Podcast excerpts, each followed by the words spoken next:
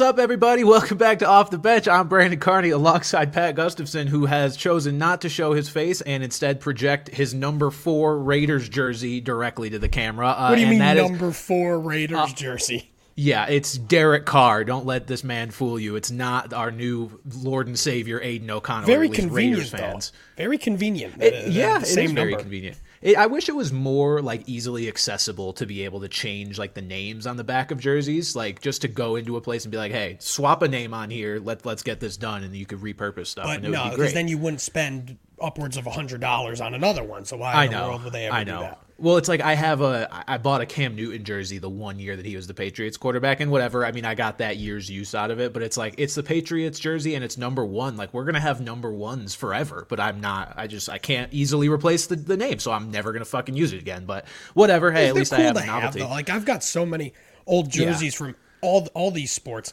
My favorite, I've got a Kevin Boss jersey. Speaking Oh of random God. tight ends, Holy yeah, that, that's my that's got to be my most vintage, uh, my most vintage jersey for sure. At least my coolest one. I'd have to look. I don't know what my most like random jersey is. I know I have a Joba Chamberlain Yankees jersey somewhere. I have a Tyson Um, Ross Padres jersey. What is wrong with you? My dad is wrong went to you? my dad went to Petco years ago, and he said like they like only had Tyson Ross jerseys. I don't know if it was National Tyson Ross Night in San Diego, but I have it. I still have it. I wear it occasionally. I will say it just took about four seconds in my head for it to click when you said Petco. I was like, why are they selling Tyson Ross jerseys at a Petco? At a That'd Be, that's very weird. But Petco Park, understood. Okay. Uh, Pat, how was your Christmas? I mean, we're only a day removed here from the holiday. What would you know. do? Um, no, it was it was good. I mean, well, you know, Christmas. What, what what's not to like? Uh, I, I particularly enjoyed it more from uh, the outcome of one specific football game that we will touch on briefly, or maybe not so briefly in my case. Um, but yeah, how was uh, how was it out there? In uh, did you have a white Christmas? Did, did it snow in out in Denver? No, not the day of. It snowed today though, so we, we got Oh, snow on the ground. Yeah, we got snow on the ground right now. It did not snow the day of. It was I, just I don't cold. give a shit but- about white Christmas. I fucking hate the snow. I like it visually, but it's it is definitely. it's it's nice for the like the 10 minutes while it's coming down and then just the sludge and ice and risking your life every time you go outside part is uh is is the part that I don't quite vibe with.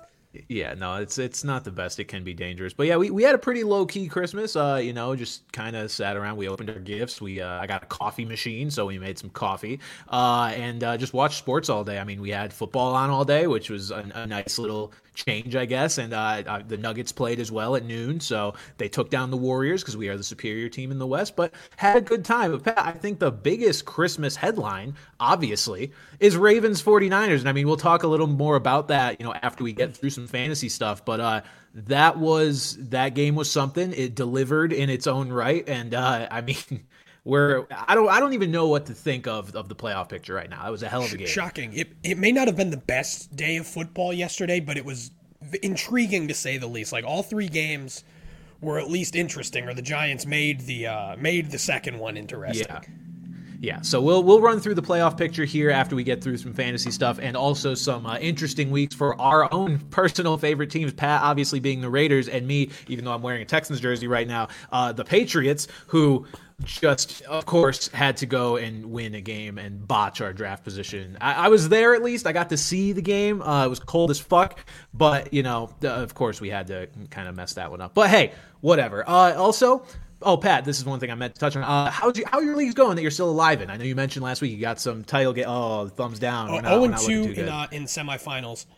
Uh, one I was a little more upset about because I dropped like 135 and lost. Mm-hmm. um, I, the, into the Ravens game, I had Lamar, Kittle, and Aiyuk. So like, Okay. yeah, great, awesome. They had McCaffrey. So then any chance of uh, they had Mike Evans, they had Zeke, they had they just it, it wasn't for me. And in the other one where I wasn't as good, uh, my buddy. My buddy's fiance, she uh, whooped me, and I am afraid I'm going to have to go into witness protection at this point. I'm shocked I haven't heard from her yet. Tim, when you listen to this, uh, please tell her not to bother me. I'm scared.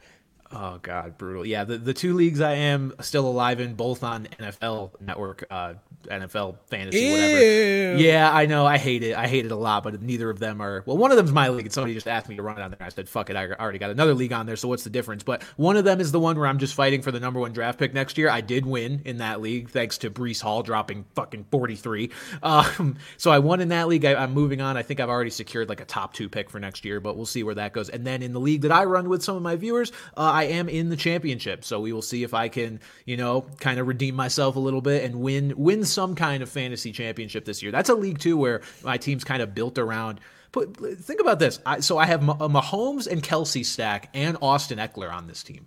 How did I make it this far? Like those are not those are big names that have just yeah. been pretty bad most I mean, of the we'll, year. We'll talk we'll talk about bust of the year next week, but I feel yeah. like those are um three of like the and the nominees are like I, right. I feel like they um they they'll certainly be in that montage. So yeah, that is who, who like who who's carried you. Uh, so I mean, look, I went ten and five in the regular season. Not I've bad. got most Mostert, Debo, Puka. Um, so they've done, I guess, a lot of the heavy lifting. Uh, David Montgomery, Nico Collins, and then the guys who have done Jeez. a lot lately. Breece Hall has obviously picked it up, and then I've had Brandon Aubrey all year, which has been oh also a big help. So yeah, it's just, it's just it's got just enough. I decided to start Kyler this week to uh, hopefully secure things. Kyler over Mahomes. They they face the Eagles. Mahomes faces the Bengals, and I'm just kind of done done with Mahomes shit. To be honest with you, probably a couple weeks too late. Oh what? No. Oh, you're playing you're, you're playing our boy FPS Gandhi too. Talk your shit in the chat there. Oh, is it? Is that who it is? Gandhi. I'm I'm coming for you. I'm coming for you, bro. All right. I gotta I gotta redeem myself. Like I said, I need to win at least one fantasy league this year. But that's enough Winner about our leagues. The podcast. Yeah. Oh God, no. That, that's enough about oh, our. Wait, league, no, no, no, no. I don't know for, how to do this either. So no. Fair enough. For all you for all you other viewers out there and listeners, if you are in your championship, congratulations. Yeah. Uh, just a, a little programming note: this will be our sort of last, you know, fantasy advice focused show. We're not going to dive as much into, you know, next week, uh, like matchups and stuff like that, because honestly, if you're still playing fantasy into week 18, uh, you shouldn't be, and it's just not a week I have any interest in entertaining as a week that should be fantasy uh, relevant because it, yeah. it's not. You your your league, you know, whoever the commissioner is, or if you're the commissioner, you should make sure that your league is over before week 18, just due to the players that can get benched and all the goofy storylines that end up happening. Committee kind of shit. Yeah, and it's like this year, you know, I haven't looked into the scenarios, but I'm sure there's a possibility that some Ravens get benched or some 49ers get benched, depending what happens here over the next couple weeks, even though the 49ers just, you know, took that L, making things a little dicier for them trying to secure the one seed. But nonetheless, all those things still on the table. Uh, should not be a week that you play in fantasy. Now, look, we may be nice and toss you a few little nugs here and there about guys we think might be a good play, but that is not going to be the majority of our show next week. The majority of our show next week will be a bit of a fantasy wrap up sort of show. Uh, you know, talking about some MVPs, the biggest bust. We'll, we'll probably make it our fantasy award show, and uh, yeah, you guys can take that in for what it is before we hit our uh, our whatever stride we're going to hit in the off season. We'll see what that ends up being. But yeah, nobody should be playing fantasy in week 18, and that is what we have to say about that. But yeah. for this week, we will be addressing fantasy stuff, obviously, and heading into next week. But Pat, the biggest takeaway I think from this past week in fantasy I mean, I did not think Amari Cooper would be the headliner of this show that we'd be talking about, and definitively so. I mean, what a fucking freak that guy was, huh? Ab- ab- absurd. I mean, first play, like first play of the game, I think he was he brought in like a fifty plus yard catch, and uh, he didn't slow down. Like, 265 yards, like 265 yards alone would have been a would have been a huge game right. changer for fantasy purposes. But the fact that he throws in two touchdowns and 11 catches like 51, 51 fantasy points. Yeah. That's that's gotta. I, I'm I'm I'm talking out of my ass, but like I don't remember many wide receiver performances. I uh, believe it may have just been Ja'Marr Chase this year that did that. I think right. had like 53 or something like that, and there maybe there was like one more touchdowns. Yeah, yeah, so Ja'Marr went up. Oh, and the DJ Moore Thursday night game, I think, was probably okay. close to this. Um, but otherwise, yes, this was a top three at the very least. Did uh, did they have Joe Flacco throwing them the football? they, uh, upon review, did not have Joe Flacco throwing them the football. So I'm a bit more impressed by this. Yeah, th- this this was wild. This was, I mean, I, I guess not completely out of nowhere because obviously we've seen this passing game show a lot more signs of life with Joe Flacco under center, but it's just another kind of exclamation with to the Joe Flacco story that has emerged here. I mean, this guy is playing out of his mind lately, and it, he's about to take the Browns into the playoffs. Pat, he's got the Browns with a chance to get the number one seed. It's low. It's a very low chance. Yeah. It's probably not going to happen, but there is a scenario still in play where that could happen. At the very least, they're going to have a, a, a relatively high, well, I guess not. A, they're going to be a wild card because the Ravens are probably going to win the division, but still, they're putting themselves in a great position as we head into the playoffs. I, I will say, I think Coach of the Year is a bit of a wrap, and I think it belongs to Kevin Stefanski. You know, they've they've had four sure. different starting quarterbacks. They've won games with Dorian Thompson Robinson, with Joe Flacco.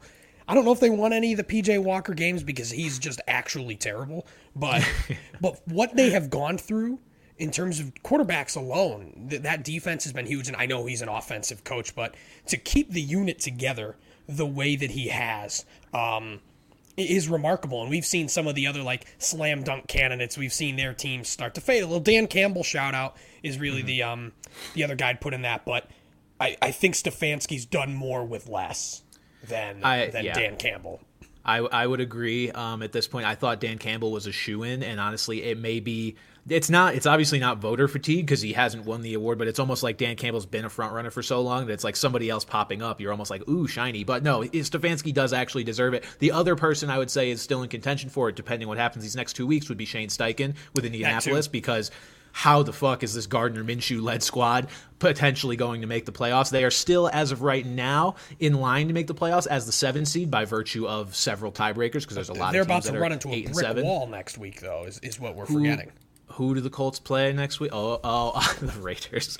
They've got the Raiders and the Texans the next two weeks. So um, yeah, I mean, look, the Raiders, Pat, the, the fantasy MVP, the true league winner of fantasy leagues this year, if people started them, has been the Raiders defense and special teams Unbe- without without question. Jack Jones out there, the Grinch that stole Christmas and stole everyone's fantasy titles away if they were facing the Raiders defense. Yeah, they've been monstrous, but yeah, Shane Steichen would be the only other one um, as far as like doing a lot with not much um, in terms of coach of the year candidates. But yeah, shout Stefanski out to Miko has been well. great. Yep, They've definitely shout out. In like obviously they've still been ass, but shout out Jonathan Gannon. Like that team could have been a yeah. lot worse. And even the games they lose, they've played a lot closer games than we thought. They've played a lot more fight. Obviously, he, uh, you know, they, they still were very bad, but better than we thought yeah, Gannon's a guy that you have no reservations about, you know, heading into year two with him. Just kind of curious to see what he can do uh, with a, you know, a full season under his belt and a full offseason to maybe build a little bit more of what he wants to build there in Arizona. But yes, Amari Cooper, 51 and a half fantasy points, breaks the Browns single game receiving record held by none other than Josh Gordon. I am a little sad to see a Josh Gordon record go down, but hey, it is what it is. Massive performance from Amari Cooper. And Pat, it feels like Amari Cooper has not been a player all year that's been super consistent. It feels like Amari Cooper is kind of the savior of what would probably be a lot of like auto drafted teams. Like it's very funny. Like he's he's a guy who carried a lot of teams. If you made the playoffs with Amari Cooper and you won, you probably weren't like a super active owner. That's just kind of the vibe that I get. You were lucky and now you just got super lucky. So yeah, hey, yeah Amari Cooper is one of those guys where like he's good. I don't think anyone's gonna argue that, but he's never a guy that you're like super excited to draft. Mm-hmm. Like he's in like a clear like I, I don't know, the third tier of wide receivers, it seems, and everyone's just kind of like, oh yeah, Mari Cooper, but you you always go with the younger guy, the guy with more upside. Yeah. But yeah, if you kind of played it safe or auto drafted, you are gonna be uh, absolutely thrilled with Amari Cooper. Like, you know, who would think he, he had a good week last week too, albeit you know nowhere close. When he had 104 for 109 and a touchdown, solid, yep. but pennies on the dollar compared to this week. So. uh in the way Joe Flacco's humming, and same thing with David Njoku. David Njoku had another solid game with a touchdown. You are absolutely riding the Cleveland Browns. Even Jerome oh Ford. Jerome Ford has been solid. You are starting as many Cleveland Browns as you can this week, which even a few weeks ago I didn't. I do not think anyone think that uh, thought think that we would say that. Mm. Get, get Cedric Tillman in your lineups, people. You heard it here first. But no, Amari Cooper, the face of this week in fantasy football. But he was not alone. If you were to put together a Mount Rushmore of the fantasy performances this week, George Pickens is absolutely number two. The problem with George Pickens is he probably wasn't in a lot of people's lineups. Cooper is at least a player who's been good enough, and especially building off of last week's performance, that a lot of people probably did start. Pickens is a guy that was resigned to a lot of people's benches this week. And uh, I am sorry if you had to see his 35.5 points go to waste on your bench. Four catches for 195 yards and two touchdowns with Mason Rudolph at the helm, yeah. no less. You, but the thing is, you can't be too mad about that because if you were in the playoffs, you, George Pickens was deep on your bench. Like right. there, there's your team had to have been good enough to not even be considering to play him because he has been so disappointing. But I mean, uh, you know, I got him in a dynasty league, so you know you can look forward to that. But I think it just goes to show that um, we shit on Desmond Ridder a lot here, but Kenny Pickett is worse. Like I, yeah. I think genuinely Kenny Pickett is probably worse. Like the dude has been miserable, and even with Mason Rudolph, we we, we saw George Pickens, and then obviously Diontae Johnson and his um his relationship with Mitchell Trubisky. I don't know if they're like you know it goes deeper than that, but Pittsburgh, whether or not they make a head coaching change, they absolutely need to make a quarterback change. Yeah, and they're going to be one that's really interesting to watch because they're not really in a position to draft, you know, one of the higher touted guys. It's going to be fascinating to see how many of these quarterbacks come draft time actually end up being like top 10 picks or so because obviously the Steelers their record is good enough they're not going to have a top 10 draft pick and how many of these guys you know after Caleb Williams and Drake Maye, who are presumed top 2 or 3 picks uh, after them how many of the Michael Penixes and Jayden Daniels end up going in that top 10 or will they be available in the teens and the 20s for a team like the Steelers think, they're hoping so I, I, think Penix probably will be, but there, we, there's so much. It's December. We've still got four yeah. months left until the draft. There, this could be a completely different story, but at least right now you'd think Daniels would, Penix maybe not, but yeah, I'm, I'm a bit of a sicko. I'm very excited for all of just the uh, the smoke and the storylines that come out about the draft, mainly because it fuels so much of my content. It's just like what could happen. So yeah. I'm I'm very excited as we head into a draft that is chock full of name brand quarterbacks, if nothing else.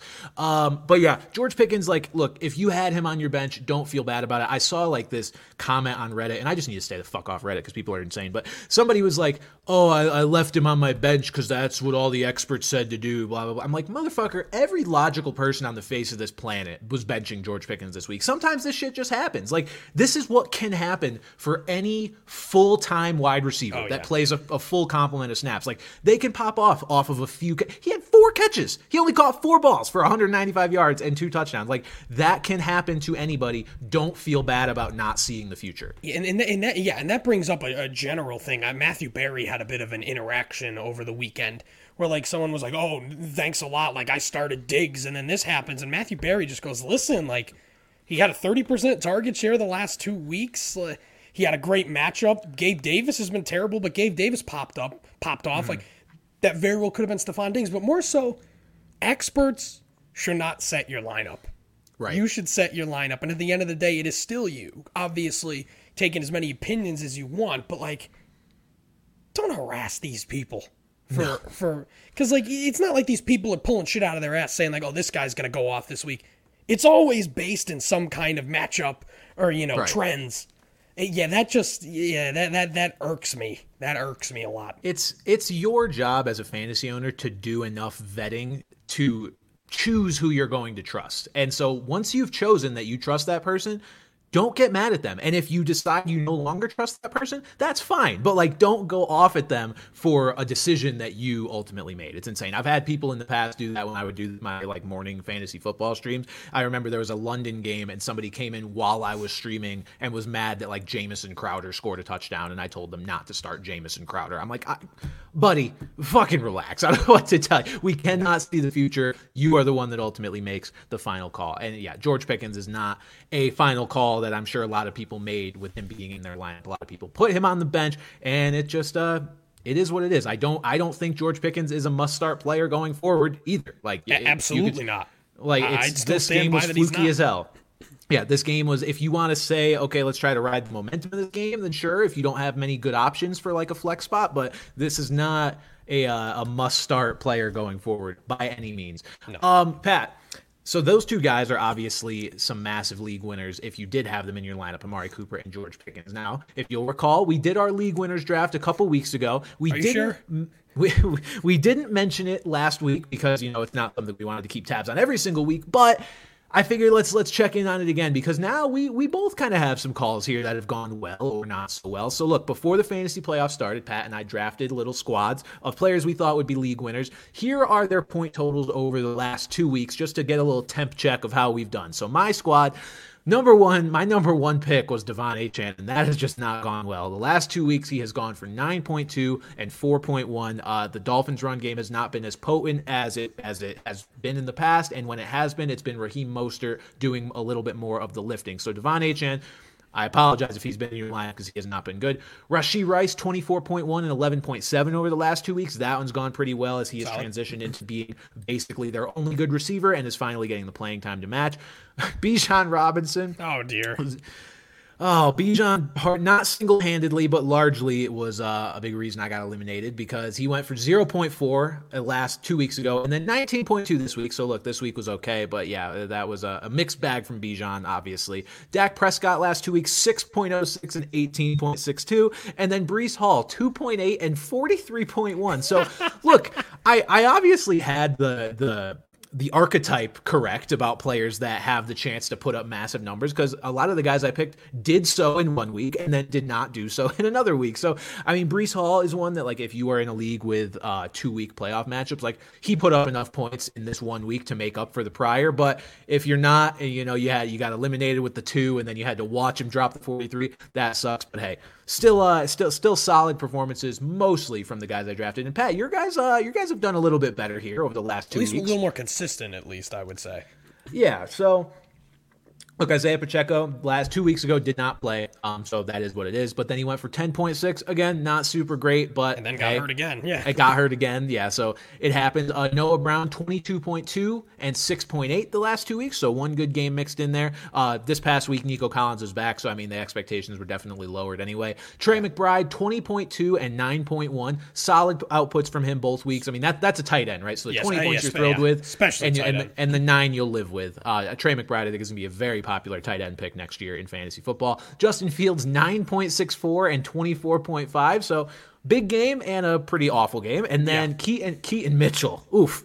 Your final pick. Salute to Keaton Mitchell. 10.8 and then IR. Uh, he went on IR in the game that he scored 10.8. Uh, RIP Keaton Mitchell. Hopefully he can get back to. Uh, you know, form eventually. Eventually, I'd love to see his speed on full display if he can get healthy. But yeah, this is quite a squad we have here, Pat, of our of our attempted league winners. Hmm, just just a, a, very mixed bag. Like I think we had the right idea a lot of the time. I think it is just absolutely vile that Clyde Edwards-Helaire, you know, like maybe we'll maybe we'll draft the actual league winners after, after this or yeah. have an award for the best league winner. And it's repulsive that I that Clyde Edwards-Helaire is probably going to win a lot of people a championship and not Isaiah Pacheco, but hmm, yeah, it's just the I guess that's what happens when you kind of go for league winners is that you're kind of basing it off of potential, and sometimes mm-hmm. they hit their potential, and sometimes they don't. You know, you don't pick. You know, you don't pick a consistent guy like guy who's like, oh, he's going to score you 13 points both week. Like, no, you right. you want to shoot for the stars with league winners, and I think that's what we did. And um, definitely, I'd say we missed, but you know, we were close. You know, I, I would say you know just a couple of uh, you know, a little off kilter there, but yeah, I mean, look, these guys could have just as easily gotten you eliminated as they uh, won you a league. So it just depends on what combination of guys you had and uh, who else you had around them. If your lineup was literally made of these guys, you probably just fell in the middle somewhere at some point because it's just such a mixed a combination of performances, like truly awful and then truly great. But yeah, I just figured that would be a fun little thing to check in on there one more time. Pat, we had another round of just massive injuries. And, again, just a testament to as we get later in the season. There's more mileage on these guys, and I think the injuries become unfortunately a little bit more likely. Obviously, the most devastating one of the week, TJ Hockenson, torn ACL. He is done for the season, and this will put the beginning of next year in doubt. Um, look, if you've got TJ Hockenson and you're in your fantasy championship, this sucks. Obviously, sucks I, I, hope really bad. Like I hope you have a tight end on your bench. Um, this is the, like once you hit fantasy playoffs, and I maybe I should have mentioned this on a pod, but this is one strategy I like to try to do is like have a backup for every position once you get to that point, if you can help it. Just because you don't need those bench spots for really anything else. Like you don't need it for, you know, an extra actually like a fifth running back or something like that. If, but make sure you have a, if you can, make sure you have a quality option as, as a backup for positions like quarterback and tight end. Do it. Um, if you don't, look, we've highlighted a couple guys who could maybe be solid fill-ins, but losing TJ Hockenson sucks. There's no there's no two ways about it. You're not going to get the reliability. You're not going to get the same even ceiling that TJ Hockenson can provide. Uh, but a couple guys here. Look, Chig Okonkwo, Gerald Everett, Tucker Kraft. Those are my top replacement options. Our boy Chig think, finally. Yeah, one of our look, biggest preseason guys, memes. Finally I, catches a touchdown in Week 16. I know. I believe Chig. The stat was uh, he's gone over 60 yards in two of his last four games, which he hadn't really done so at all in the first half of the season. So, look, these are all guys that you're kind of riding the wave a little bit. They're coming on a little bit more as the season draws to a close. And each of these guys, Okonkwo, Everett, and Kraft, have all gotten at least six to at least six targets in each of their last three games. So there's some sort of floor of volume there, right? And you're kind of just hoping that they could turn that into 40 yards and maybe a touchdown. That, that's a, yeah, I feel like floor is the, the biggest thing for for tight yeah. ends, especially at this point of the year. Like, I don't think you're going to be looking to replace T.J. Hockenson with Josh Oliver or, or anyone else they have there, but you know, some of those guys that you listed are probably available because they haven't been like so good that um, you know, like you're not going to find an Isaiah Likely chilling on the waiver wire right now. You're, you know, it's going to be more of these kind of gross, sorry, gross uh, players here, but but yeah, that's that that's brutal because he's been really consistent. You know for damn sure at the very least the dude's gonna have six catches. And that alone yeah. is a great tight end floor. So yeah, brutal timing. Um, hopefully it doesn't uh, dip too far into next season because if not, I mean, even with the kind of this tight end renaissance, I still feel like he's got to be a top five tight end going into next year. Oh, for sure. Yeah, I, I think if you if you had a fully healthy TJ Hockenson, I mean, you're looking at a top few tight ends of what?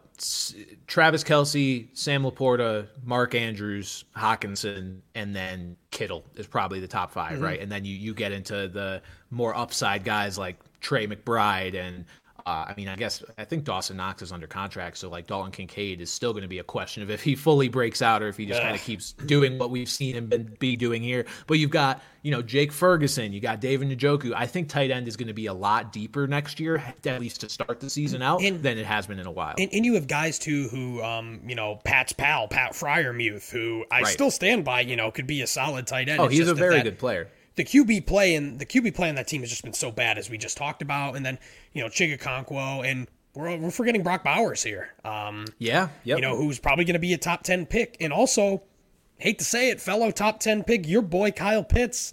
Um, I think it's all going to depend on who's the coach there, who's the quarterback there, but I think it is far too soon to kind of you know bury his coffin. I think that he that there's still a, a real chance that we enter next year with him being drafted as a tight end one.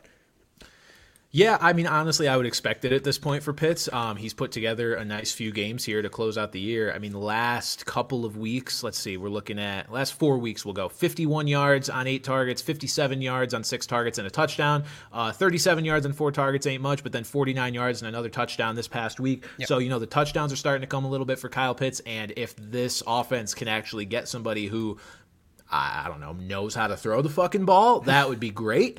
Uh, and yeah, Kyle Pitts stock will certainly go up. He's it's funny, like this was kind of the buffer year for for me with Pitts, where so many people were like, You're gonna draft Kyle Pitts again, blah blah. blah. I'm like, No, I'm not. The situation's the exact same. But now it's like kind of reset, and I'm like, I could be in next year, depending I mean, on still, how things go. I mean, we're still hey. looking at someone who was, you know, at the time the best, probably the best tight end prospect ever, and. Right you know, there's no indication to say that those skills still aren't there. It seems to be the extenuating circumstances around him. Hopefully, we'll find out next year if that's actually the case or not.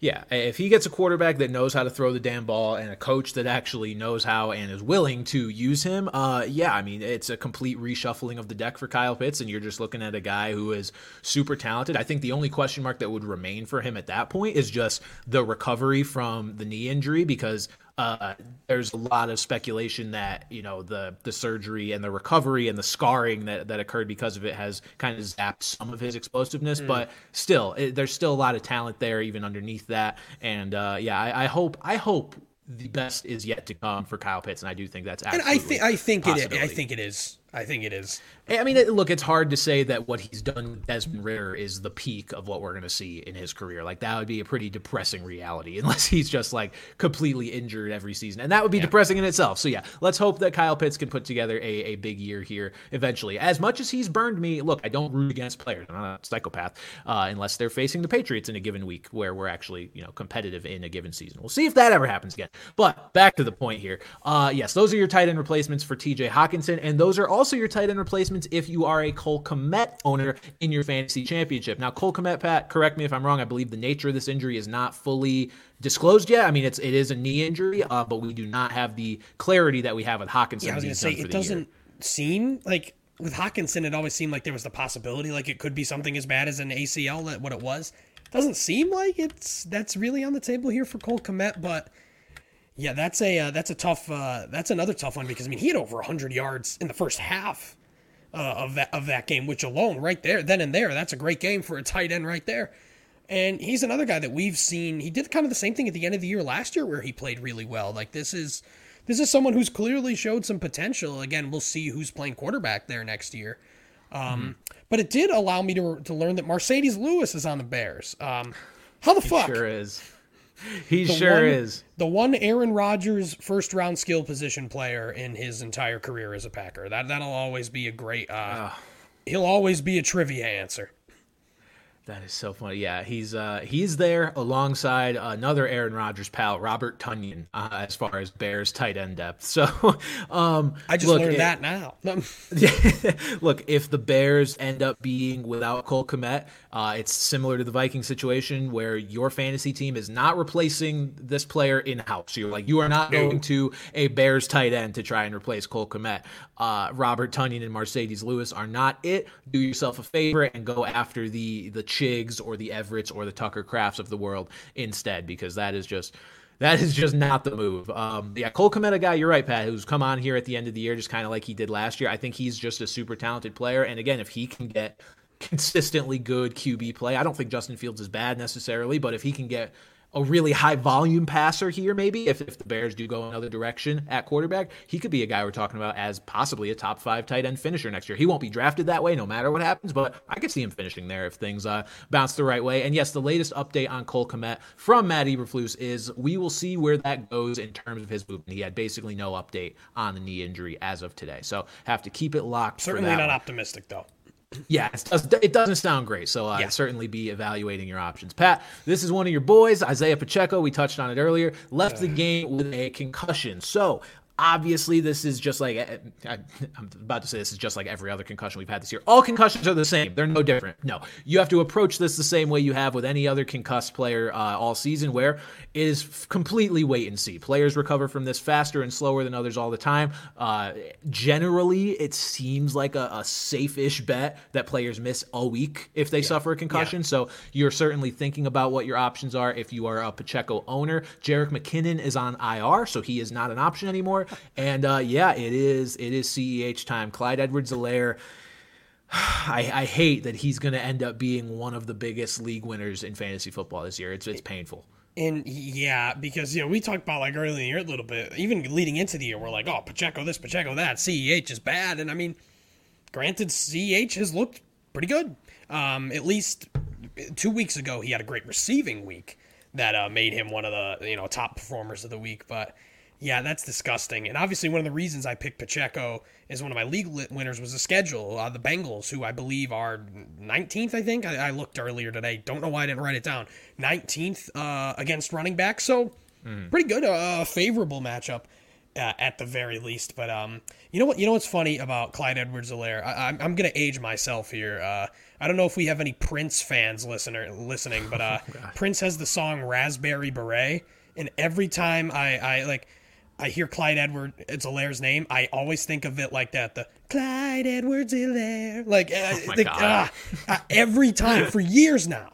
For years. I've never even heard that song before, but I understand the sentiment that you're going So if we've here, got any old timers listening, if any of you are over the age of 15, uh, whoops, no, no, that's not. We, we love you guys. Um, if there's any old timers that I still don't know if we have any, any old timers, any Prince fans, shout out. Anyone in the chat right now, shout out. But yeah, yeah. that that's just a, a funny uh, Clyde Edwards-Helaire thing, but uh, absolutely disgusting.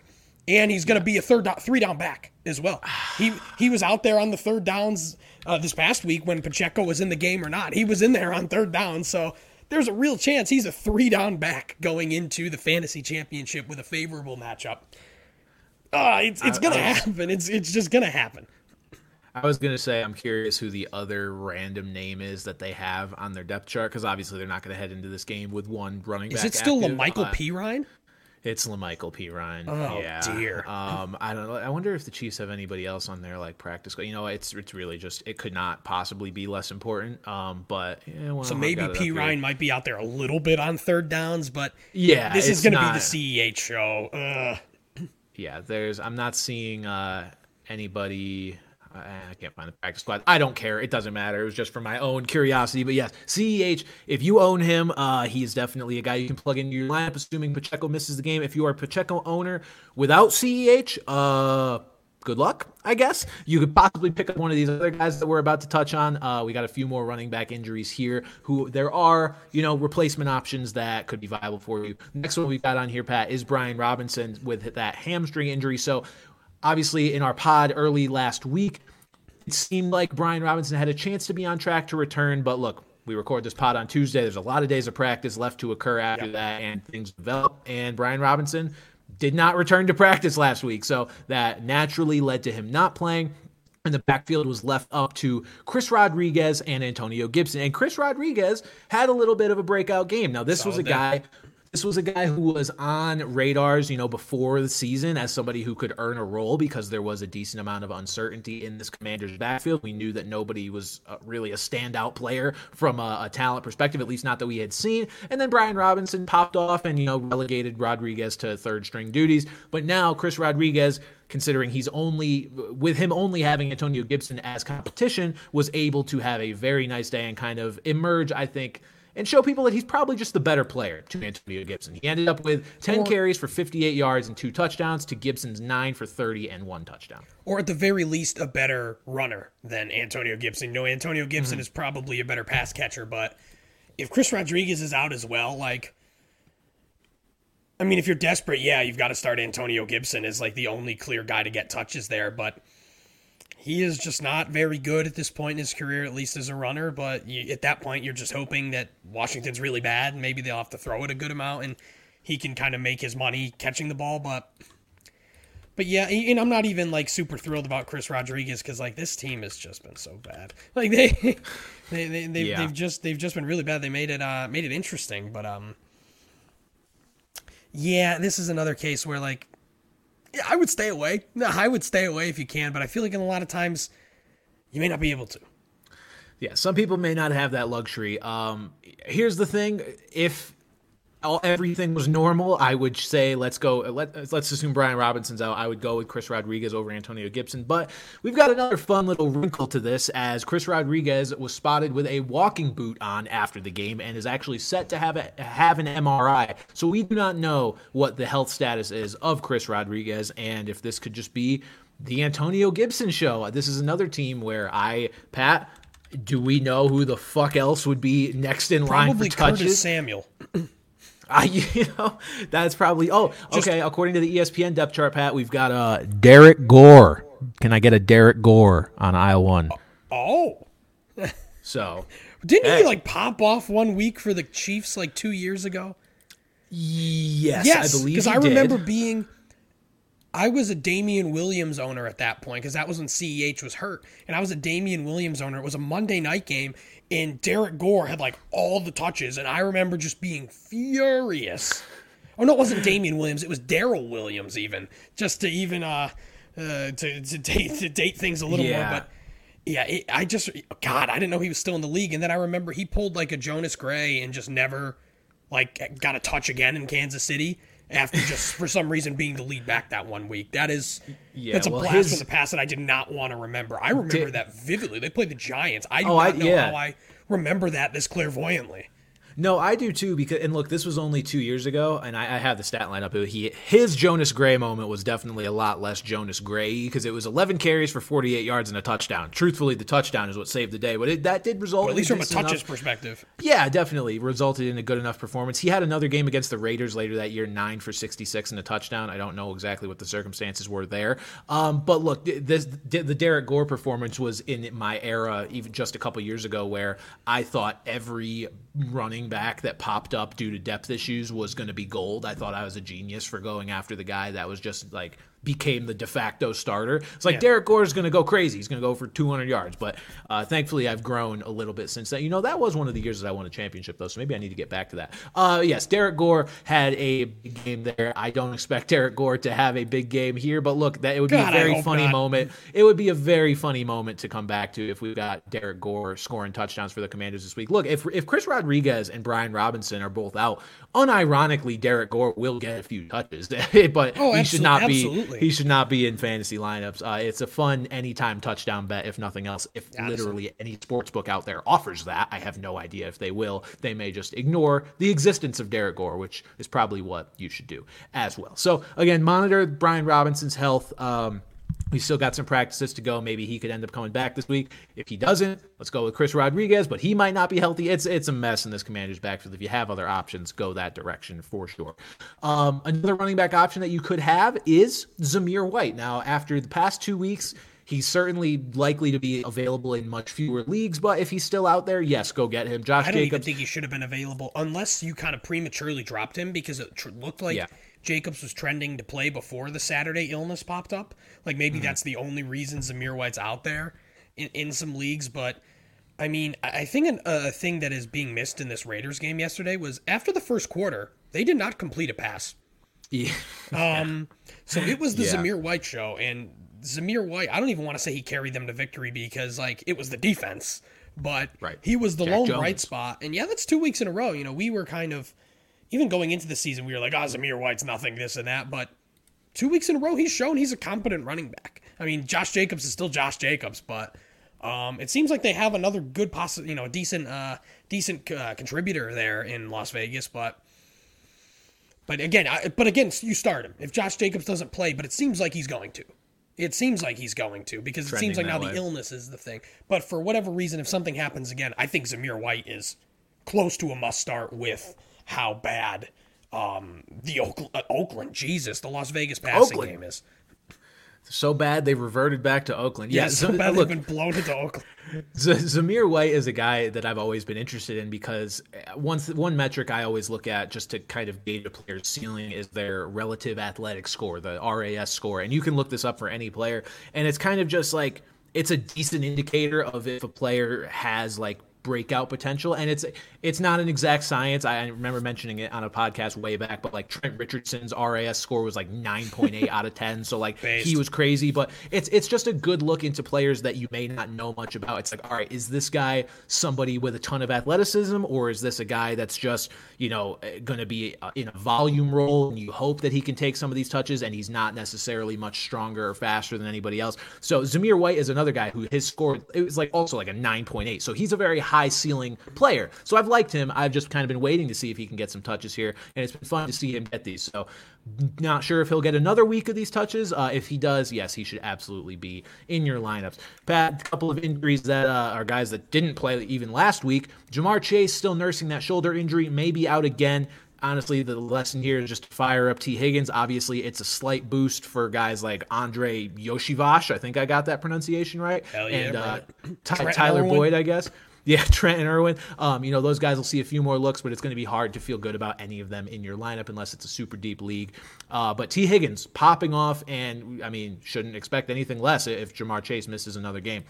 And then we've got Keenan Allen with a heel injury. Still don't know if he is going to return. And Josh Palmer is the main beneficiary. But look, this is an Easton Stick led offense. Uh, Josh Palmer last week led the team with, I believe, like 56 receiving yards. So they understand that that is the limited sort of. Yeah not limited ceiling because I mean he did have a he had a pretty high ceiling in that game against the Raiders that they got blown out, but yeah. it's just a, it's a lower upside play for sure for any yeah, could, receiver. Yeah, you, you could definitely do worse than Josh Palmer, but you can hopefully if you're in the championship, hopefully you can do better. yeah, I, uh, waivers are are barren. Um, if Josh Palmer's out there, then sure, go grab him. But like otherwise, you know, he's, he's just not a super exciting play at this point in the season. And we've got some new injuries though uh, from this week as well. Jalen Waddle, potential high ankle sprain. I don't believe it's been confirmed yet, but Mike McDaniel said that this was what they were believing it was yep. for Jalen Waddle. Look, Waddle has been banged up absolutely all season. Uh, he still managed to put up some solid games here and Seems there. Seems like but he leaves the field every game. It does. I, I get the, except I get the back this past week. Yeah, I get the little like fantasy life notification every Sunday. I think Jalen Waddle headed to blue injury tent. I'm like, motherfucker needs to just build a house in there. Um, the thing with Dolphins receivers, and we talked about this when Tyreek was questionable and did end up missing a game. Uh, there's just no clear beneficiary on this. It's the beneficiary is the other starting receiver as long as they're not both could, hurt we could see an Amari Cooper s game from Tyreek Hill this yeah, week. we to could. be completely honest. I mean, we've seen games close to it with Jalen Waddle, and then like like you said, we saw Jalen Waddle have a huge week, uh, twenty plus points, I believe, last week when Tyreek was out, and Tyreek's the better player. So, yeah, you don't don't even consider like there's no one even on the on the Dolphins worthy of mentioning their name. It is just yeah. If you have Tyreek Hill, you you probably are in the championship game, and by God, he's going to do what he's done all year, and he's going to carry you. Yeah, the the only other player that I will offer up here, and this is if is you if say Chase league, Claypool, I'm no, no, no, my no. fist through my no, laptop. I'm not, I'm not. It's some if your league is somehow so barren at the tight end position, Durham Smythe is an okay dart. Okay dart, not a great it, dart. Definitely below the other guys we mentioned earlier, but I'm just saying. Gun to my okay. head, and I have to pick another Dolphin. Yeah, I would probably say yeah. Durham Smythe, but it's no, it's disgusting. It's absolutely gross. But it's like if the best tight end available in your league is like, you know, no shade to my own team, but like Mike Gesicki or something like yeah, that, like you, go with Durham Smythe. If you're a 16 teamer there. and had T.J. Hockenson or Cole Kmet, then maybe. But Right, exactly. Yeah, Smythe had uh, five catches for 56 yards on five targets this past week. It's the only reason I bring it up. So, yeah, uh, it's still you're not going to be excited about that. Another injury we had: Jordan Addison suffered an ankle injury. Seems like he is going to be week to week, and uh, you know, with him and T.J. Hockenson both down, you talk about the big week potentially for Tyreek Hill. Big week for Justin Jefferson as well coming yeah. up. But somebody else is going to be catching the ball here. This just revives KJ Osborn for another one of his decent floor type of weeks that he could have. Yeah, I, I like in comparison, I like Osborn a lot better than Josh Palmer, for example, because I mean that's a lot sure. of targets that Hockenson and Addison take up. That granted Jefferson will, you know, be the prime benefactor, but I, I do think that KJ Osborn is a far more viable flex play dart throw than Josh Palmer or God forbid Durham Smythe. Yeah, and this will be an interesting week for the Vikings as well because they said Ke- Kevin O'Connell said they are considering all options at quarterback, and maybe this is the excessive optimist in me. I think this means we're going to get a change to Jaren Hall, and I I don't yeah. know that that's going to happen, and I don't know for a fact that it's going to be an upgrade. We've only seen him for a brief quarter where he looked pretty good, but I don't think it's going to be worse than Nick Mullens. That that's my hot take. So I, I, think we could get a decent performance here from uh, a guy like KJ Osborn because Jaren Hall should hopefully prop up that pass game just a little bit from what we've seen uh, lately with Nick Mullens. Because man, Nick Mullens just looks fucking confused. It's just yeah, the deci- Nick Mullens has got to be one of the worst decision makers we've seen on the field this year. That's that's the thing. Like he'll throw for a good amount of yards, he can make a good play, but like there's just a lot of a lot of just shocking throws that went whether they went for an interception or not that were just baffling. His face is also just goofy and makes me mad. So get him out of the lineup. I'm sick of it. All right, and then another injury we had here: Courtland Sutton also dealing with a concussion, so we don't know what his availability is going to look like. Look, this is one where the one to one replacement is not necessarily who you'd expect. I'm sure a lot of people want this to be a Marvin Mims explosion or at least a bump in playing time. That's not what happened in the game against the Patriots. Brandon Johnson basically took Sutton snaps one for one, got a decent chunk of targets too. And uh, Pat, I watched this man drop a ball basically right in front of my face. Brandon Johnson's not very good. Uh, so if you're looking for purely a volume dart throw, I, I, guess. I hmm. mean, I, but no, you can do better than Brandon Johnson because he is the main beneficiary. Nobody else is really getting a bump from the Courtland Sutton being out. You're not even liking Jerry Jeudy at all here. I, I just, I, I just don't like Jerry Jeudy. How about the, that? The only, the only Bronco, the only Bronco that I think you're going to be a, a, at least any bit enthusiastic about starting is Javonte Williams. I believe what that's two weeks in a row now. He's found the end zone, so Mm. You know, I mean, I guess Russ, but even even that one is is more of a borderline startable guy. Yeah, I mean Courtland Sutton went out of that game fairly early, and this was oh god. Oh yeah, this I got the, the box score up too. This is the Heinous. distribution. Everyone just had five or four targets, and everyone just had between twenty and sixty-three yards, and it's disgusting. It, you've got names in here, especially Lucas Krull. That's not a real person. Yeah, there Lucas were a few guys not a this real week person. that caught touchdowns. That in the moment I'm like, I actually don't know who that is. Some They- some, some what was it like Jason Brownlee on the Jets as well? I'm like, who the fuck is that guy? I, I actually do know who Jason Brownlee is because he had a lot of preseason hype. Everyone kind of knew he wasn't going to get any playing time once the season started, but he mm-hmm. was like popping off in preseason games. So I did know who that was. Pat Lucas Krull had it. What he scored in this game, right? Yes, he did. Forgetting. So Lucas Krull had a touchdown. When I was sitting in the stands for that game, the Browns announced two tight ends as starters. Neither one was Lucas Krull. so if that if that's not a, a good indication of just how gross the receiving and tight end room is without Courtland Sutton, even with Courtland Sutton, Who was the um, second one? Chris Manhertz. God Chris damn Manhertz. They announced Chris Manhertz first, and I was confused because they were. I was like, "What happened to this?" Like, I know Greg Dulcich is hurt. I was like, "What happened?" And then they said Adam Trautman. I was like, "Oh, okay." They ended up announcing like twelve or thirteen players as starters, which I'm like, "That's not how starting works." But whatever they want to do to give guys some shine, yeah. Chris Manhertz and Adam Trautman were announced as the, uh, I suppose, the the twelve personnel starters, but uh, no no sign of Lucas Krull until he ended up finding the fucking end zone. So. Yeah, start a, start a Bronco at your own peril if you want with Courtland Sutton being out, but there's zero slam dunk plays here. Um, but Pat, I, th- I think that takes care of our injuries. Uh, there was only 65 of them, so What sorry you guys had miserable to. year for injuries, man. Just, just, just horrible. It is bad. I'm I'm looking forward to. I mean, I guess next year, but we just know there's going to be more injuries to different players next year. But I, I'm looking forward to the reset and optimism that we can have over you know mostly fully healthy rosters as we head into next year. But uh, that'll do it for kind of the fantasy uh, analysis that we've got here right now. Until we get to our viewer questions where we'll have a little bit more but i did want to touch on and talk about the playoff scenarios now because look this ravens niners game we'll talk about that first had a lot of implications for how people view, I think, the Super Bowl favorites coming into uh, these last few weeks. And Pat, I'll just ask you this: What is your initial reaction to how that game played out and how you view the Ravens and Niners now going forward? Um, I, I don't think it's more so even of a um, like a playoff implications. I think my reaction is that Lamar Jackson is the MVP uh, of this league. You know, we've seen candidate after candidate pop up and absolutely step on their own dicks. Um, whether it be Bro- Brock Purdy, I, I personally didn't take the Brock Purdy um, hype seriously. You know, a lot of people are. Did I. I, I forgot somebody. I saw somebody call him like someone ridiculous, like compare him to someone ridiculous, and I'm just like, okay, like come on. But he, you, you understand in the San Francisco system, most quarterbacks are gonna are gonna succeed in that system. You know, we it was Dak Prescott at one point, and we, he's had a couple down games. I, I feel like. I just I, I would be surprised if they give it to Tyreek Hill or Christian McCaffrey, even though we've talked about it all season, them being very viable candidates. It seems like if this is going to be a quarterback award, then it seems like it's Lamar Jackson.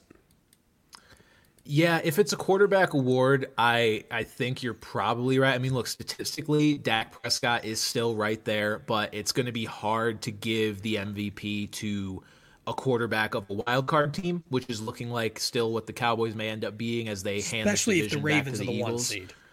Yeah, I um, I just I hesitate to feel comfortable giving MVP to Lamar because like it, I know stats aren't everything, obviously, but it's just been such an underwhelming season for him statistically, especially compared to his last MVP season. It, no quarterback has statistically been all that great this year, and that's been Yeah. a theme all year. They the ones that even start to seem like they're emerging, like you said, they kind of fall back down to earth. Maybe that'll happen to Lamar this week, and that and that would you know make the conversation even more difficult. But to me.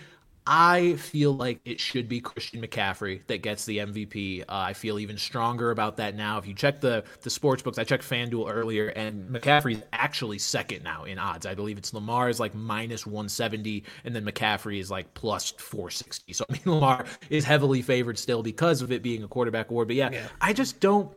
The numbers just aren't there. Like Oh, Lamar it's has been a certainly it certainly he's been a steady presence.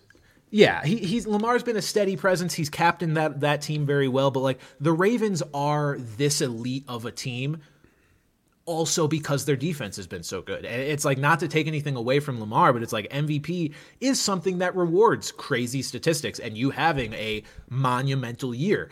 And I just don't I think the team is having a monumental year and Lamar is doing a damn good job captaining that ship. It just doesn't feel like an MVP campaign to me. I, I would rather give it to McCaffrey.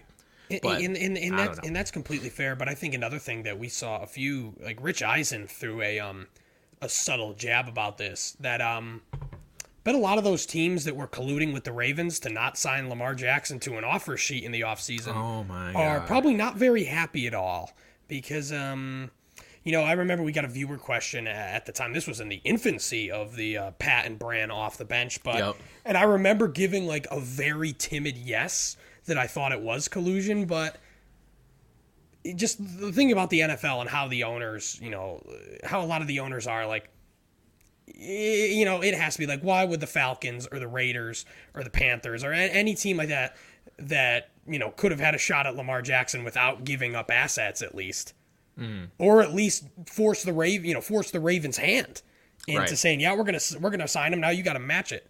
Um, probably feeling awfully silly right now. It's just crazy, and it even in hindsight is so much worse especially for the falcons because i remember them being the team that it was like heavily publicized. We are not pursuing lamar jackson. And everyone was like why?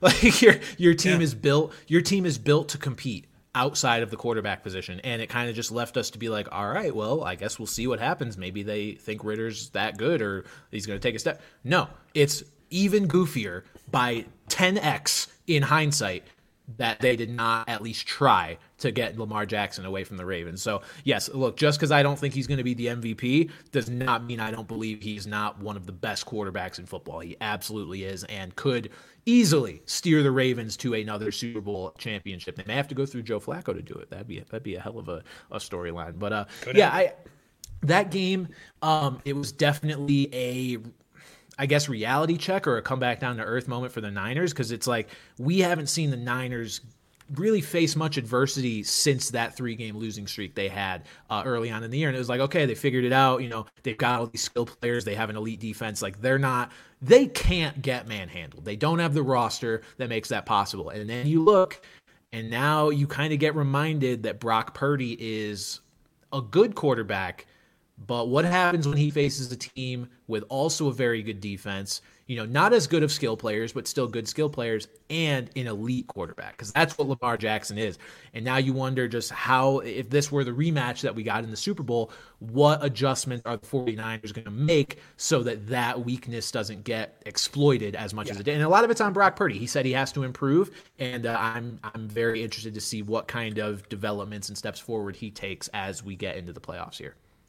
Yeah, and I mean we've seen the the 49ers scuffle. They like we said they they lost 3 games to what like the Bengals, the Browns and the Vikings, I think. So, teams that they probably should have beaten. That those weren't nearly as much on Purdy as this one is, but we've seen them bounce back. You know, they looked like the surefire best team in football until last night. Yeah. So, we've seen them bounce back before and who's to say they won't just do it again and still make a run at the Super Bowl, but for being as good of a team as they are, that's a pretty glaring weakness. Like teams that are that good should not have that important that important of a weakness. Yeah, I really do hope we get this as the rematch in the Super Bowl. And I mean, look, the the conspiracy about the Super Bowl logo says that we might, where the colors of the logo apparently represent who's going to be in it. There People have been saying all year Niners Ravens because it's got a little red on one side, a little purple on another side. Um, and, and I just I would be so interested to see what the mo- next move is in that chess match because Mina Kimes pointed out on Twitter that the uh, the Niners are the biggest YAC team yards after catch in the NFL, which that should come as a surprise to literally no one.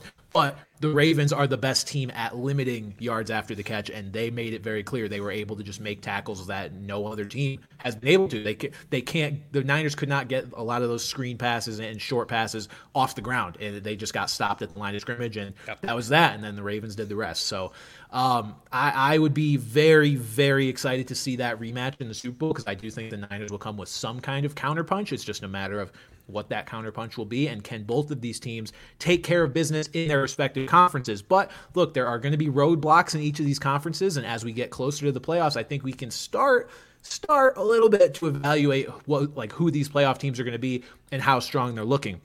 One thing I'll say about the NFC is the Cowboys and Eagles are both kind of trending down right now. Neither team is really firing on all cylinders, and it's making me very curious to see how their first round games end up going, assuming neither one ends up with Especially the first round. Especially since Tampa has started to look really solid yes. the last couple weeks. I'm not going to say really good. I'm going to say really solid. Like it doesn't seem like it's going to be the kind of pushover game that we have sort of been hyping up these last few yeah. weeks, but. Yeah, the Eagles got really lucky to get away one to get away with what they did there. I mean, it it got them taking Tommy shits his pants out of the game for the Giants to um the Giants to get back in that, but they had no business. They had no business being in that game. The Eagles are just like a complacent football team. It feels like right now, like they're not a bad football team by any stretch, but it just seems like they're just kind of on cruise control. And you face a good team in the playoffs, possibly in the first round. That's not going to be enough. That's no, not going to be enough. It, especially to make the NFC Championship game or the Super Bowl. I, I just don't think that's going to be it. Yeah, they, they haven't shown any signs of like this can be the best team in the NFC, which is what we thought they had the chance to be, or honestly, were already favored to be coming into this year. Uh, they got walloped by the Niners a few weeks ago, and now they are just failing to make any kind of statement against good or bad teams lately. So, yeah, I, I think look as of right now it would be bucks versus cowboys i guess in tampa. Uh, i think personally bucks eagles would be a lot more fascinating of a matchup because with the eagles uh, struggling in their secondary so much, having Mike Evans and Chris Godwin and gunslinger Baker Mayfield able to attack that weakness would be super interesting. But either way, the Bucks are very much trending the right way at the right time. So I, I'm curious to see what that matchup ends up being. Because yeah, the Cowboys and Eagles both faltering. The Cowboys have now lost back to back games. Granted to good teams, but like you're supposed to be on their level, if not above their level. So why are they losing both these games mm-hmm. to the. Bills and the Dolphins? Like you're going to face good teams in the playoffs. Do you have what it takes to beat what four straight to to win the Super Bowl? Like it doesn't seem that way right now. Um, Cowboys and Eagles both trending poorly. And then in the AFC, Pat, the Chiefs. I mean, let's let's talk about it. Let's talk about the Chiefs facing your Raiders. Uh, what what the fuck did you make of that game? Well, the, the, I made of that game is that the Chiefs just shot themselves in the foot because they don't make those two mistakes, then mm. they win that game comfortably.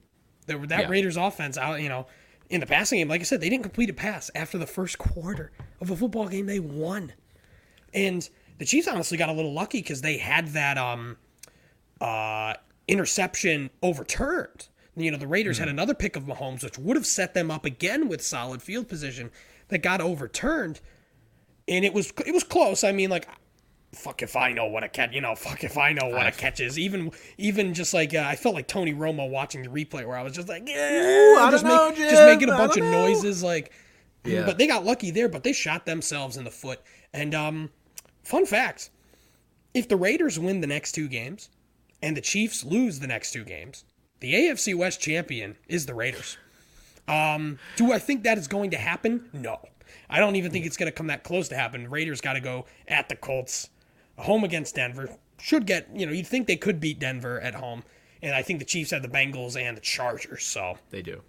But, you know, I was saying, you know, in that moment right after that game, I'm saying to myself, like, God, like if only they could have beaten Pittsburgh when McDaniels had that just absolutely hilarious field goal attempt. They're down eight. And, you know, they like lay an egg against the Bears. It's like, had they only did that, they'd be in the playoff hunt. But then after the game, I'm kind of thinking about it. I'm just like, God, thank God they didn't win some of those games because this is still not a playoff team. This is still not yeah. a playoff team, um, and they would get their doors blown off, uh, regardless. You know, had they made the playoffs. So a little relieved, but the biggest takeaway: Mark Davis, you made your mistake once. You absolutely have to hire Antonio Pierce. You absolutely have to hire Antonio Pierce because one, you don't have to tear it down. If you mm-hmm. go out again, you're going to have to tear it down. Those GM and the coach are going to want to bring in their own players. You can keep a lot of the. Look how good that defense has been with him and Patrick Graham under the helm the last half of the season. And keep GM as well. Keep as much in place as you possibly can from this team. But the fight they've shown, and especially their, their defense has been fantastic. Like, I understood it with our boy Uncle Rich Bisaccia, why they kind of moved on. You know, 61 years old, never been a head coach before. I, I get that. There's no excuse. There is no excuse. Antonio Pierce is the man to help lead this franchise out of proverbial purgatory.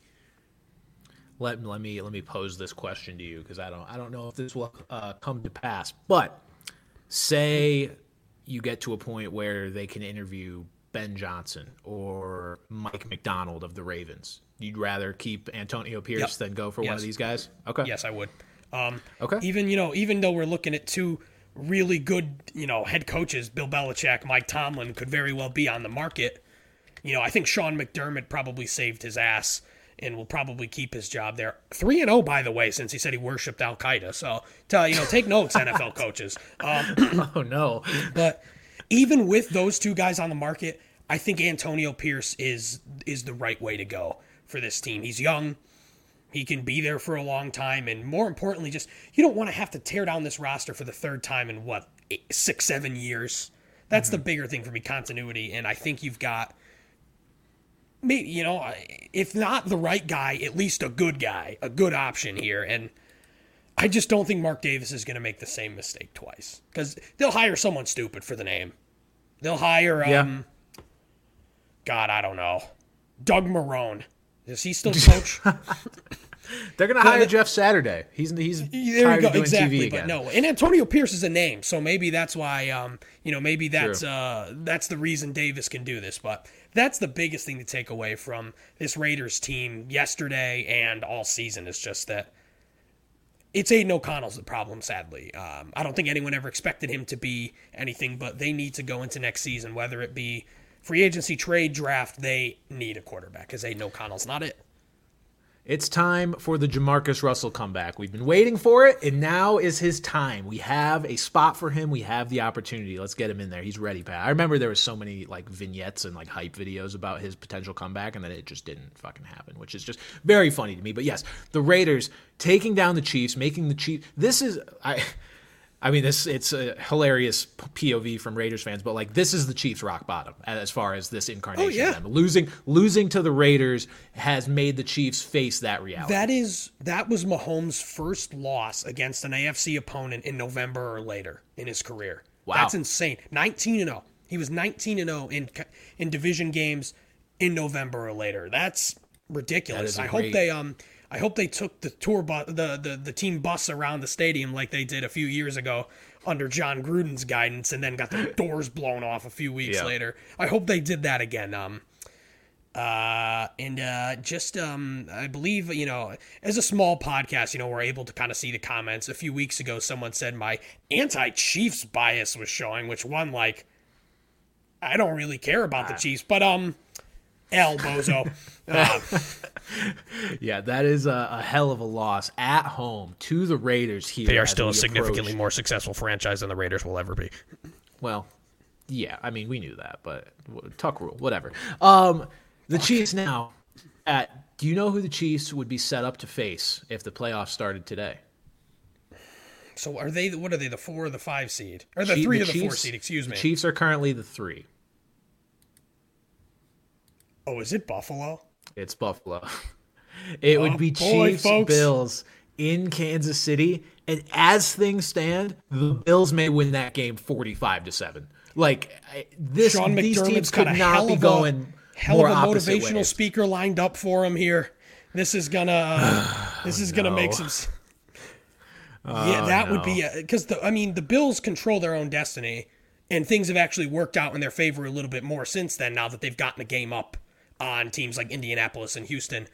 But mm. they are certainly going to make the playoffs. And Sean McDermott, all jokes aside, has saved his job, whether he should or not, you know, whether they should move on regardless. But you'd think it'd be hard for them to move on from him after the way they've rallied uh, at, at, the end of the year. And we'll see. You know, they're still a really talented roster. Uh, maybe Ken Dorsey was just the problem. We all Which, were like, oh, yeah. Ken Dorsey's getting scapegoated. And then, granted, James mm-hmm. Cook vanished. Uh, he said bye bye to uh, yeah. his uh his what's the meme where the dude's just like and then just disappears. The- that was the James peace, Cook. peace sign and that disappears. was just yeah. that was James Cook this last week, but they still won the game, so I don't think they give a shit how they won it. No, certainly not. James Cook said, "I I'm a head out," but it didn't matter. Yeah, Bills' last five games. Uh, look, since that since their loss to the Broncos, 24 to 22, they beat the hell out of the Jets, 32 to six. Lost to the Eagles in Philly by three points. So whatever. Beat the Chiefs, beat the Cowboys, beat the Chargers. So the Bills are certainly trending the right way, and that would be a hell of. A, I, I wish I wish the playoff matchups were locked in right now because there are so many great storyline matchups going on. There's between that and then you've got Rams Lions out in the NFC, which I I would kill for that matchup. I'm That would be- praying that that, would be- stays locked in. Uh, such great ratings matchups here. Who wins the AFC South? Because the Jaguars are scuffling Yeah. with Trevor Lawrence. And now it seems very likely they're going to be without Trevor Lawrence, possibly for the rest of the way. You're right. Yeah, And here's the thing, like with the way Texans Cleveland is playing. back. Say things hold and they do win the division, and then either Cleveland or Buffalo is the five seed. Good night. Like you're you're gonna lose you're gonna lose a home game. Let, us see. Obviously, the Colts play Yeah, Colts play the Raiders. We'll pull I'm pulling up these matchups. the here. Colts play the Raiders and then the Texans. So the, there's there's Colts Okay. Texans division matchup week And- 18, which could be massive. this would be the thing that would save the Jags here is that they are home against the Panthers and at the Titans. So that may be their saving grace here is that the, their last two games are still even with CJ Beathard, you'd still think they've got to win those games with what they've got, but I- I- really trending downwards out of anyone in the league. I don't think anybody is free falling the way the Jags do, and I, I do not like their longevity in the playoffs. After you know thinking, you know, we I think a lot of people were thinking at the beginning of the year that this was a contender to possibly you know win the AFC, but now uh no. Yeah, I mean, Pat, the Panthers are fighting too. Like if they play a Trevor Lawrence-less Jags team, I don't think that's an automatic win for the Jags. It's true because they don't have their draft pick, so Yeah. they've you know they've got everything to play for. Eh, Right. The, the Panthers just lost to the Packers by the skin of their teeth, 33 to 30, after coming off of their second win of the season, 9 7 over the Falcons. I think that game is very winnable for Carolina against the Jags. And so this this division, as much as we joke about the NFC South, I mean the AFC South isn't bad, but it's just as congested as the as the NFC South has been for most of the year. Uh, I would I would love to see the CJ Stroud Texans end up making it in as division champs after all of that all that has happened this season. So that would be a, a, a hell of a way to shift things up. But Pat, one team that will not be making the playoffs that I do want to talk about here is my New England Patriots. Now, Moment of silence. obviously, your Las Vegas Raiders had a hell of a headline this week, beating the Kansas City Chiefs. My Patriots had a hell of a headline as well, uh, severely damaging the Broncos' playoff hopes, but also severely damaging our own draft pick. Um, I've I'm trying to come to terms with it, right, Pat? Because the NFL draft ultimately is very much a crapshoot. We don't know what the fuck's going to happen. Like, you can look at the top QBs in this draft, which as of right now are Caleb Williams and Drake Maye, and say, yes, those two are wildly above every other prospect. And then you think back to other drafts where we thought that was the case. Trevor Lawrence has not been the generational player that he was supposed to be at the top of his draft class. Could Billed still get the there, best- but it's been several years now. Build is the best hasn't done it. prospect since um since Andrew Luck, and uh, he has certainly not lived up to expectations. I'm still not No. ready to close the book on that, but still, No, me neither. With what he was at that point, I mean, like Joe Burrow has been miles and miles better of a first overall pick than Trevor Lawrence is, and yeah. I, I mean, I hear some people are like, you know, skeptic, uh, skeptics on Caleb Williams, which I'm just like, ugh, like, uh, you you think the Bears should not take Caleb Williams at one, assuming they have it? Like, I don't know about that one. Yeah, I've tried to. I, I think I wanted us to have a top two pick more for the novelty of like, okay, I'm a Patriots fan. I never thought we'd be at this point ever, and it'll just be cool to be like at the very top of the draft conjecture and have top two pick. I think at the end of the day, being at number four is not necessarily a huge deal. Um, you know, just mentioned how Trevor has not been the generational prospect we wanted him to be. Burrow has, and then you go down and you see the guys who are considered to be like the top quarterbacks in their in their class. Baker Mayfield and Sam Darnold getting picked ahead of Josh Allen and Lamar Jackson. How'd that go? Bryce Young getting picked picked ahead of C.J. Stroud and Anthony Richardson so far. How's that going? Uh, so many examples you can look at here, and it's just another reminder that the draft is a crapshoot.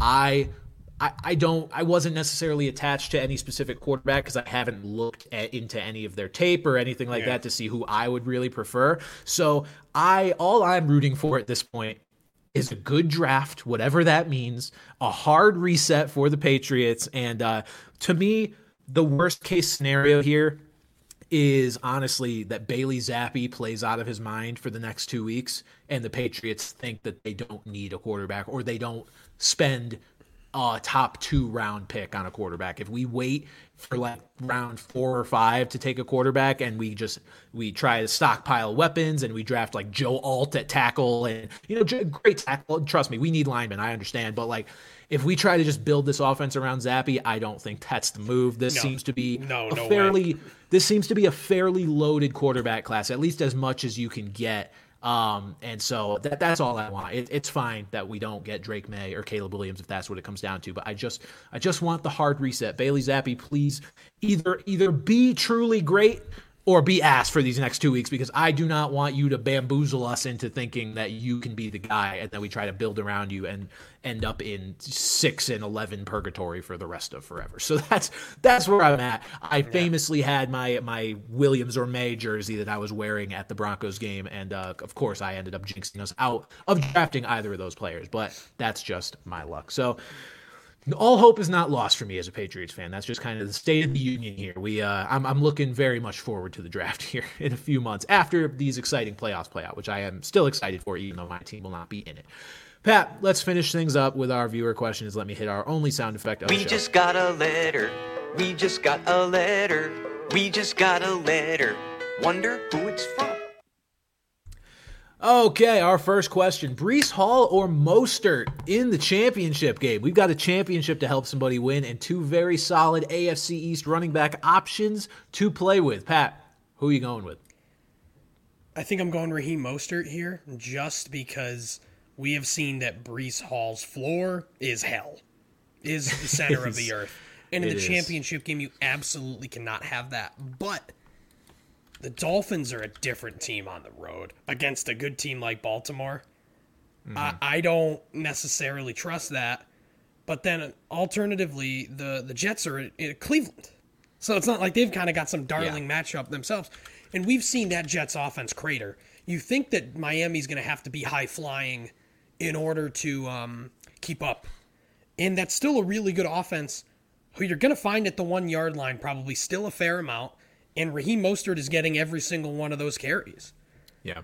I, you know, I, I think Hall is less touchdown dependent than Mostert. I just think that Mostert is more likely to score a touchdown than, say, Hall. But if maybe if you're in like a two week championship and you're down a fuck ton, Hall may be the play. But if we're talking mm-hmm. most leagues have a one week, one shot championship here where you just need, you know, probably just a solid number from everybody to get you there I would probably go Mostert, but it's so close. Like, what is this like in a four man league here? Like, what?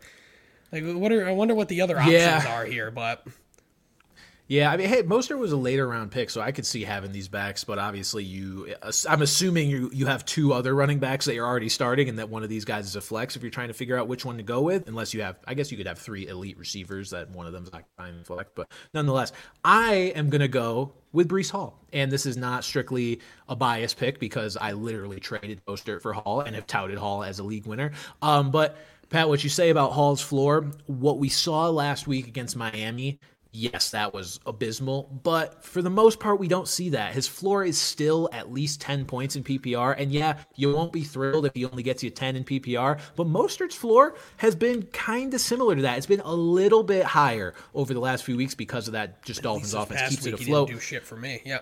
right. Eh, eh, you, you go back since even, I'll go all the way back to week seven against Philly, where that was right after he blew up against Carolina for 34 points. Since week seven, these have been his point totals. And I'm going to leave off the after the decimal point because I'll say too many numbers. But 6, 10, 14, 10, 21, 12, 23, 18, 12. So you've got a lot of, you know, just barely in the double digit point totals there, um, and not really much of a of a ceiling with how the Dolphins that, offense has been. That is fair. And Breece Hall, meanwhile, has gone since week eight against the Giants. As as bad as it feels like he's been in PPR leagues, he's still ripping 10 most of the time. You've got 21, 10, 10, 18, 11, 10, 26, 2. What the fuck ever. I don't know where that came from. And then 43. So I would go with Breece. They're still both great plays, and just pick your poison. I, I, w- I will say, I think Hall is far more likely to break off like a 50 yard touchdown run than Raheem Mostert. Sure. But I think just Raheem Mostert is more likely to be hand fed points rather yeah. than Hall. But again, I, I think you'll probably be happy with either one, but you never know. Shit comes down to less than a point sometimes. So yeah, I hope that whoever you choose, it does not cost you your matchup, and if it does, uh, yell, don't yell at whoever you ended up agreeing with, because I, I, think a lot of the time, a lot of podcasts will give kind of a, a, a group opinion to like give you somebody that you want to start, and we're just over here two co-hosts, completely different choices. So, uh, pick one of us that you like more and go with that guy. Thanks. Okay, next question. So, do I bench Diggs in the finals of my league? I've had Zay on my bench. Now, this has been a very contentious topic. We talked a little bit about it earlier. Stefon Diggs has been brutal. Pat, would you even remotely consider benching Stefon Diggs? Yes. Yes. Yeah. Uh, okay. I mean, he has been that bad. And, you know, uh, you know, again, this is a case here where not just bad for dig standards he hasn't been very, you know, he hasn't been very, very good. Regardless, let's let's see this. Let me pull some sh- some shit up here before I start talking out of my ass. Um, yeah, the Diggs numbers have been highly, highly unimpressive to this point. Yeah, honestly, since, like I'm glad I didn't make 10. the playoffs in our league because Diggs would have just been letting me down left and right here, and I would not have been very happy with it. But yeah, yeah, oh boy, yeah, these past few weeks, yeah, 29, 48, 24. His last These are yards, game was not fantasy game, points, but then even be before that, 27, 34. This is all yardage here. Like, that's not great from Stefon Diggs, especially in such a pass pass offense like Buffalo was, except that you know the Kansas City game or whatever. These are like um, mediocre tight game, excuse me. yardage totals. These are like Durham Smythe yardage totals. I, exactly, and he has not been a sure enough thing for touchdowns, especially with court jesters like Gabe Davis and Dawson Knox just waiting to catch a touchdown. um, now that said, like is Zay Flowers a slam dunk start? No, but I mean he had a huge game this past week, at least in terms of usage. I mean this is an offense, you know, without Mark Andrews, but they didn't have Odell this past week though, didn't they? Um, I don't, I don't recall. You may be correct pulling there. this up now too. I was so busy spending time with my beloved family, aka just not existing. Uh, no, Odell played this week. Uh, yeah, two catch, two catches for 13 yards on three targets. He was but, just not very but yeah, visible. but Flowers to get 13 of 34 targets is significant. Is mm. is really significant, and this guy's been solid. Like he had a down week the week before that, I believe, which probably knocked people, including me, out of a um out of it. But yeah, but he, another thing too, three touchdowns in the last four weeks for Flowers. So it's not you're not just completely banking on volume there. So I, don't know if I'm quite ready to say like yes, hit hit that button and start Flowers over Diggs, but I think it is very justified if you do so. I agree. Eh, what's making this harder for me too is the matchup because Diggs is facing the Patriots, and my initial instinct when I saw this question was, yes, you should start Diggs because our secondary, Pat, we literally have a player in our secondary right now that when I saw his name last week, I was like, who in the ever loving fuck are you? Alex Austin is playing a majority of snaps in our secondary. That's I believe alongside. I I believe alongside Myles Bryant, those are like our two primary corners. And I'm like, okay, that's got to be exploitable, right? Well, then you pull up what Patriots defense has allowed to receivers since week 12 and these point totals are they sound deceptively high because it's the cumulative total of the entire receiving core, but it's 36, 25, 25, 36, 30 You go back earlier in the year, you've got the Patriots giving up. They gave up 47 to the Cowboys. They gave up 62 to the Dolphins, 49 to the Commanders. So it's like this defense is almost hitting their stride a little bit. Yeah. And maybe it's just this combination of dudes. Like, I don't want to complete. Maybe Alex Austin is a diamond in the rough. Bill finds those all the time. So I, this defense is playing fairly well against the pass. Diggs has not been as involved in the pass game as you want him to be. I think, gun to my head, I'm still going Stefon Diggs just because Zay so. Flowers is the alternative. And Zay Flowers just last week had a game against the Jags, one catch for seven yards. Exactly. Like that he is a much more boom bust player, um, even though Diggs has been busting all over well, that's what I mean. Like Diggs is Diggs just hasn't boomed at all. Yeah, I know. It, you're you're it's like that definition of insanity thing, right? Like you start him and he goes for another game, six catches for 35 yards. You're like, oh, but if well, I should have saw that coming. If there was a better alternative, I would say for sure Diggs is. Again, like we kind of talked about, like with guys like Austin Ekeler last week, like these guys are no longer lineup locks, and I think yeah. Stefon Diggs is there. But that said, like I don't think Flowers is the slam dunk uh, replacement. No. But I, I think it's just like I said, I think it's justified to do it, but Yes, I, I think uh, my conclusion here is benching Diggs is justified. I think whoever sent this question in likely has other options alongside Zay Flowers. Maybe think about starting one of those guys, whoever that may be. Or if there's somebody out on waivers that's like a hot pickup that's just gone unadded, you could go with them. Uh, Flowers is not a guy that completely moves the needle for me, but is benching Diggs crazy in concept? No. Final question Thoughts on Ty Chandler after this week?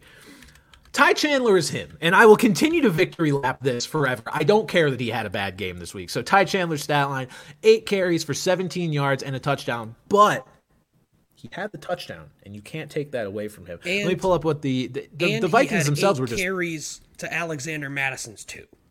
He is right. still the clear number one back in that offense. And what they're Green Bay this week, right?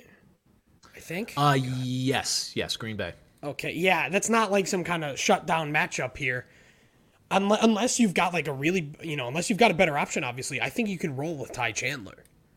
you know, we just saw two weeks ago against Cincinnati where he looked great. He looked fantastic. And I don't see any reason why he can't bounce back, especially we talked about maybe Jaren Hall, if he starts, could inject some life, or they may just have a better game. You know, Nick Mullens just might play a little better there, but yeah, I'm I'm not completely out on it after after one down week. I get it's the championship and you need it, but the volume is there, and you know you've just got to hope that the production comes with it at that point. I think it comes down to it being this simple, and I didn't even realize this was the case until right now. The Lions are the number one uh, fantasy defense against opposing running backs, and that is who the Vikings faced this past week. So there you have it. Shit happens. I mean, look, Nick were... Mullens threw for 411 yards, so yeah. the pass game is what they were leaning on as uh, they tried to come back in that game. So is what it is. Ty Chandler is still, to me, a set and forget running back in most leagues, even with Alexander Mattison back healthy. I think he is a good player, and I think he is certainly due for a bounce back this week. Pat, yeah. that'll do it for us. Got anything left for the people before we sign off? No, guys, um, guys and gals, whoever's in the championship game, good luck. Well, hopefully we'll be uh, hearing from some champions and nothing. This is our last off the bench of 2023. That's true. The, the final, that is very true. Final. We've gone what like eight eight months now doing this, guys. Thank you for uh, for tuning in, whether you're tuning in live on YouTube or after the fact or on any podcast platform, uh, you know, Spotify, Apple, whatever you. Um, but uh, thank you guys. App. This has been this has been a lot of fun, and um, we're gonna have even more fun in 2024, and we hope you stick around with us. We sure are. You guys just wait for the first full off season of Bran and Pat. It is going to be uh, something. I don't know what that something is, but it's going to be something, that's for sure. But yes, for 2023, this will be our final show. So thank you guys for watching. For Pat Gustafson, I'm Brandon Carney. We'll see you guys in 2024. See you next year.